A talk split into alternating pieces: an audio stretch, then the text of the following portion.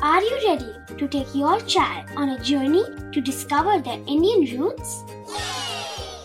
Introducing Chimes, the ultimate audio platform for young minds aged 3 to 15.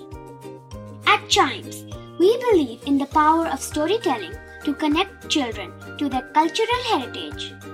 From captivating folk tales to colorful festivals to mesmerizing history, Chimes brings the rich stories of Indian traditions to life. So connect your child to their Indian roots with us. Download the app today and start the journey. Search Chimes Kids Audio Stories and Podcasts app on Apple or Google Play Store. Chimes, audio that inspires.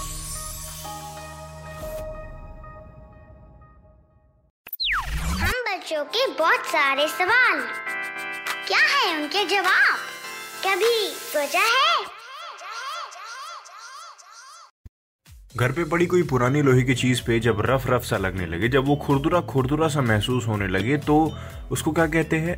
Exactly exactly, जंग लग गया है। मतलब rusting हो गया है। लेकिन ये रस्टिंग हुआ क्यों? कैसे हुआ? क्या कभी आपके दिमाग में ये सवाल आया? क्या कभी आपने ऐसा सोचा? वेल well, सोचा आपने ज़रूर है और उसका आंसर मैं आपको आज दे देता हूँ। इनका भी सोचा है।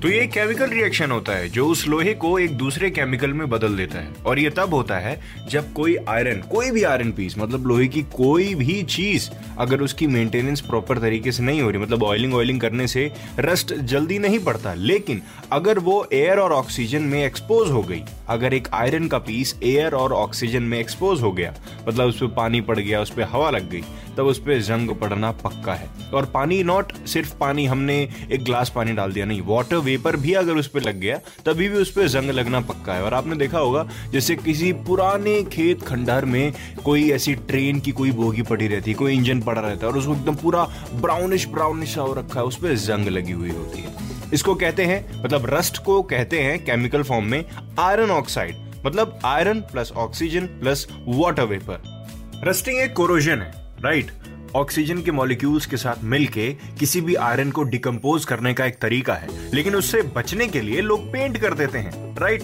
पेंट मतलब लोहे के ऊपर एक और परत आ गई जो उसको वाटर वेपर या फिर ऑक्सीजन से बचा के रखेगी। आई मीन ऑक्सीजन तो एयर में है ही है, लेकिन एक लेयर आ जाती है, एक परत आ जाती है, जिससे वो सेफ़ रहता है। मतलब कोटिंग ऑफ़ ऑयल भी कर सकते हैं उसको, आप पेंट भी कर सकते हैं प्लास्टिक भी लगा सकते हैं। कुल मिला के आपको ऑक्सीजन और एयर से एक्सपोज उसको नहीं होने देना, तब आप रस्टिंग से बच सकते हैं। और आप कभी नोट करना कि हाई ह्यूमिडिटी एरिया में ना आपको जंग लगने का मतलब ज़्यादा चांसेस मिलेगा और थोड़ा जल्दी जंग लग जाएगा, क्योंकि उस एयर में मॉइस्चर का जो कंटेंट होता है ना, वो भरपूर होता है, वो हायर लेवल पे होता है, जो एक चुटकी बजा के आपके किसी भी लोहे को रस्ट में परिवर्तित कर सकता है। इसलिए भैया पेंट लगा के रखिए, नहीं तो अपना कोई खिलौने पे, जैसे आपको कोई आयरन का खिलौना है, कई खिलौने होते हैं, उस पर एक ऑयल की कोटिंग कर दीजिए। रेस्टिंग से भी बचे रहेंगे और लगे हाथ, आप अपना एक्सपेरिमेंट भी कर सकते हैं कि ऑयल लगाने के बाद जंग लगता है कि नहीं। अगर नहीं लगा तो आपका एक्सपेरिमेंट सक्सेसफुल और नहीं लगेगा फॉर श्योर आई होप मैंने आपके सवाल का जवाब दे दिया होगा। ऐसे और भी सवाल हैं और उसके ढेर सारे हैं जवाब। चाइम्स रेडियो के कभी सोचा है कि अगले एपिसोड का वेट करिए और साथ ही साथ चाइम्स रेडियो के और भी पॉडकास्ट इसी एंजॉयमेंट के साथ सुनते रहिए।